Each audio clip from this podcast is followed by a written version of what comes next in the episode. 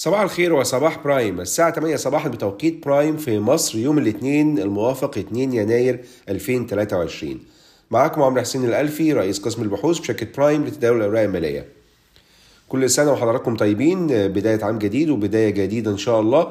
النهاردة قبل ما نتكلم في أهم الأخبار آه، نحب نستعرض بعض الملامح اللي شفناها في مؤشر EGX 30 في 2022 وال 25 سنة اللي فاتوا. اللي هو عمر يعتبر عمر مؤشر EGX 30 طبعا إحنا عندنا بداية عام جديد صعب جدا الواحد يتوقع إيه اللي ممكن يحصل فيه بعد ما شفنا في آخر ثلاث سنين إن ما حدش كان متوقع آه، إذا كانت كورونا في 2020 أو الحرب الروسية الأوكرانية العام الماضي اللي هو 2022 لو بنتكلم عن آه، الحاجات الجديدة اللي ممكن نعملها إن شاء الله في 2023 إحنا في برايم في بداية كل يوم إن شاء الله. هنكون حاطين أفكار أو خواطر أساسية بناء على الأخبار اللي شايفينها بناء على التغيرات اللي بنشوفها عالميا أو محليا إذا كانت على الاقتصاد الكلي أو بالنسبة للشركات. خلونا نتكلم على أداء EGX 30 في خلال ال 25 سنة اللي فاتوا وبالأخص في السنة اللي فاتت 2022 لو بصينا على أداء مؤشر EGX 30 لقينا إن هو السنة اللي فاتت ارتفع بالجنيه 22.2 من 10% ده كان أداء أحسن أداء في أسواق المنطقة وكان أحسن أداء في الاسواق العالمية. بالنسبة لأسواق المنطقة يمكن تاني أحسن أداء كان مؤشر أبو ظبي آه، في الإمارات وكان ارتفع فقط 20.3 من 10% في الأسواق العالمية شفنا السوق الأمريكي بينخفض 19% الأسواق الناشئة بتنخفض 22% والأسواق المبتدئة بتنخفض 29% طبعا ده ارتفاع قوي بالنسبة ل EGX 30 في نهاية العام السنة اللي فاتت ولكن ما زال EGX 30 أقل من أعلى مستوى وصل له في تاريخه اللي هو كان 18414.11 نقطة بالظبط كان يو في إبريل 2018 ويعتبر المؤشر حاليا ما زال 21% أقل من هذا المستوى. ده بالنسبة لمؤشر EGX 30 بالجنيه المصري، لو بصينا عليه بالدولار بقى الصورة مختلفة، هنلاقي ان EGX 30 منخفض سنة على سنة في 2022 22.5% وده يعتبر 74% أقل من أعلى مستوى ليه كان وصل له. ما ما كانش في أبريل 2018 لأ كان في مايو 2008 لو نفتكر. آه، ده طبعا قبل الأزمة العالمية. فما زلنا بالعملة أو بالدولار الأمريكي يعتبر المؤشر إيجكس 30 منخفض بصورة كبيرة جدا.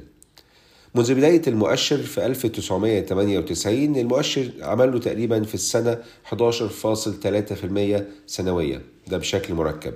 لكن ب آه، لو بصينا عليه من ترمز بالدولار أو مع عملة اللي هي دولار أمريكي هنلاقي إنه عمل عائد سنوي فقط 2.8 من عشرة في المية. ده عائد سنوي في آخر 25 آه، سنة.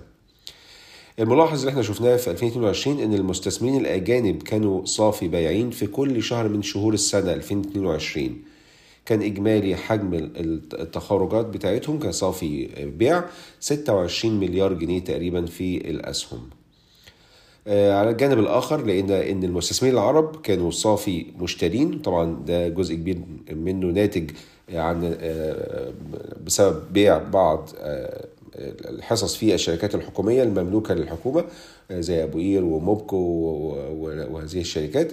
والناحية التانية لقينا برضو إن المصريين كانوا برضو آه، صافي بايعين ومعظمها جاي من المؤسسات. طبعا من ناحية تانية برضو نتيجة برضو بيع آه، الصفقات آه، اللي إحنا قلنا عليها من شوية طيب ده معناه إيه؟ معناه إن في 2023 مهم جدا إن إحنا نشوف استقرار للجنيه المصري علشان نلاقي الاستثمار الأجنبي أو المستثمرين الأجانب يرجعوا تاني للسوق الأسهم المصرية. ده بالنسبة لخواطرنا الأساسية اليوم. بالنسبة للأخبار عندنا بعض الأخبار. البنك المركزي خلاص طبعا وافق على أو ألغى خلاص زي ما وعد ألغى الاعتمادات المستندية آه، والاعتماد عليها في الاستيراد وراح لمستندات التحصيل. من ناحية تانية مجلس الوزراء وافق على آه، وثيقة سياسة ملكية الدولة. ودي اللي هي بتحدد إيه القطاعات اللي الدولة هتستمر فيها أو هتتخرج منها أو هتزود استثمارات فيها أو تتخرج جزئيا. والوثيقة بتشمل إنه استهداف معدل استثمار ما بين 25 ل 30% من إجمالي الناتج المحلي. ومن ناحية تانية البنك المركزي المصري كجزء من تقرير الاستقرار المالي السنوي ليه. أعلن إن هو بي بي بيفكر في وضع بعض القواعد الجديدة بالنسبة للعملات الرقمية بالإضافة إلى بعض النقاط الأخرى زي المحافظ الرقمية والتعرف على العملاء إلكترونيا. مستمعين بأخبار الماكرو عندنا المجلس القومي للأجور وافق على رفع الحد الأدنى للأجور للقطاع الخاص ب 12.5% عشان يبقى 2700 جنيه في الشهر. وبرضه في أخبار تواردت إن أسعار العلف انخفضت ب 14% لمتوسط 21000 جنيه للطن وده بالرغم من ارتفاع تكاليف مواد الإنتاج ولكن الطلب على العلف كان انخفض في الأيام الماضية. بالنسبة لأخبار الشركات كان في صفقة تم تنفيذها على سهم إي فاينانس بإجمالي 12.8 من 10 مليون سهم قيمتها حوالي 185 مليون جنيه. وده من خلال برنامج الإثابة للإثابة العاملين.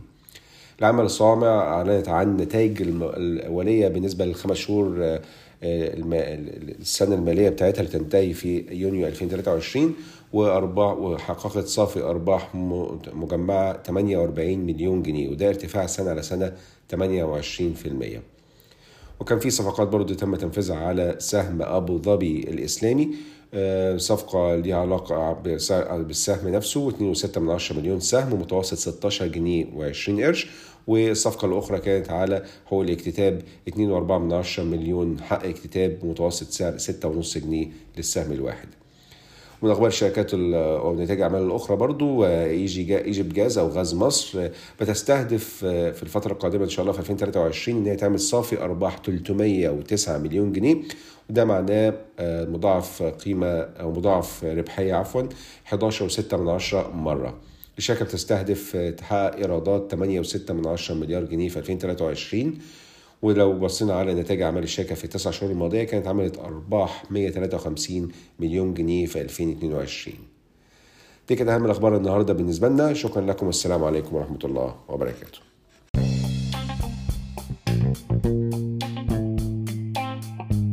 يرجى العلم أن هذا العرض هو لأغراض معرفية فقط، ولا يمكن اعتباره عرض أو توصية شراء أو بيع أو إدارة استثمارات أو خدمات استشارية. ينصح باستشارة مستشارك المالي قبل اتخاذ أي قرار استثماري، علماً بأن الأداء التاريخي ليس مؤشراً يعتمد عليه لتحديد الأداء في المستقبل.